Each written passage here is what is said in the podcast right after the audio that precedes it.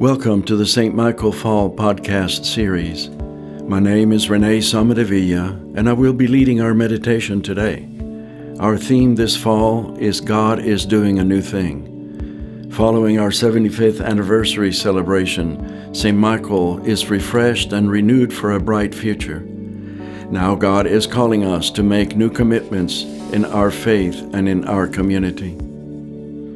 Give thanks to the Lord and call upon his name. Make known his deeds among the peoples. A reading from the Gospel according to St. Luke, chapter 6, verses 39 to 49. Jesus also told his disciples a parable Can a blind man lead a blind man? Will they not fall, both fall into a pit? A disciple is not above his teacher but everyone, when he is fully taught, will be like his teacher.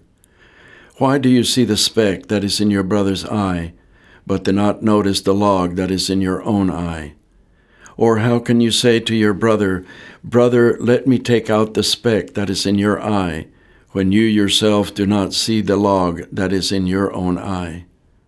You hypocrite, first take the log out of your own eye, and then you will see clearly to take out the speck that is in your brother's eye. For no good tree bears bad fruit, nor again does a bad tree bear good fruit, for each tree is known by his own fruit. For figs are not gathered from thorns, nor are grapes picked from a bramble bush.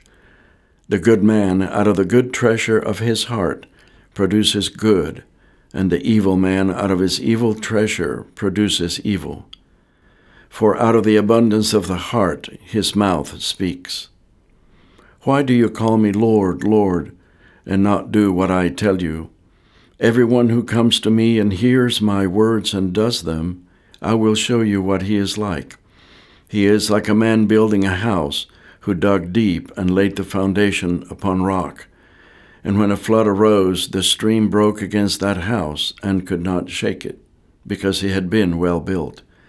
But he who hears and does not do them is like a man who built a house on the ground without a foundation, against which the stream broke, and immediately it fell, and the ruin of that house was great. Here ends the reading. Today's reading in Luke's Gospel is nestled between this Gospel's version of the Beatitudes and the healing of the centurion's slave.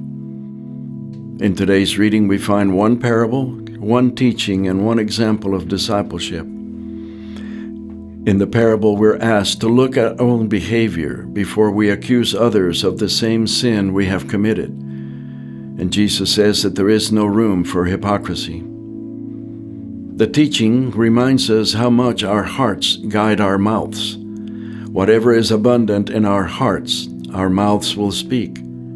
We need to be very aware of what lies in our hearts, as they will lead our mouths.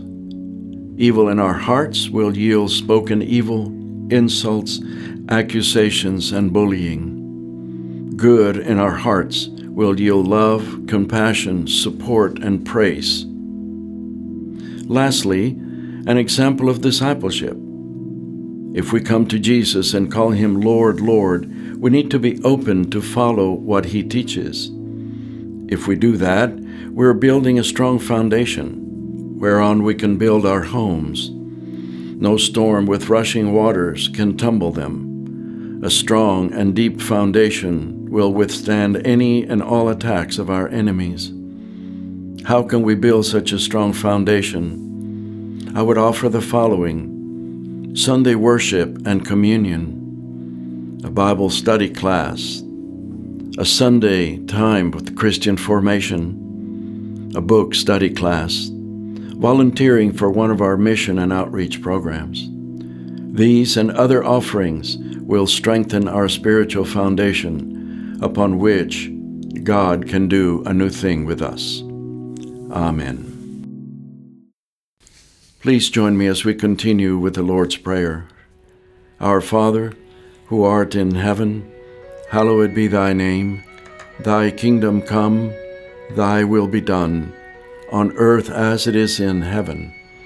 Give us this day our daily bread, and forgive us our trespasses, as we forgive those who trespass against us. And lead us not into temptation, but deliver us from evil. For thine is the kingdom, and the power, and the glory, forever and ever. Amen. O God, the King eternal, whose light divides the day from the night, and turns the shadow of death into the morning, Drive far from us all wrong desires. Incline our hearts to keep your law, and guide our feet into the way of peace, that, having done your will with cheerfulness during the day, we may, when night comes, rejoice to give you thanks. Through Jesus Christ our Lord. Amen.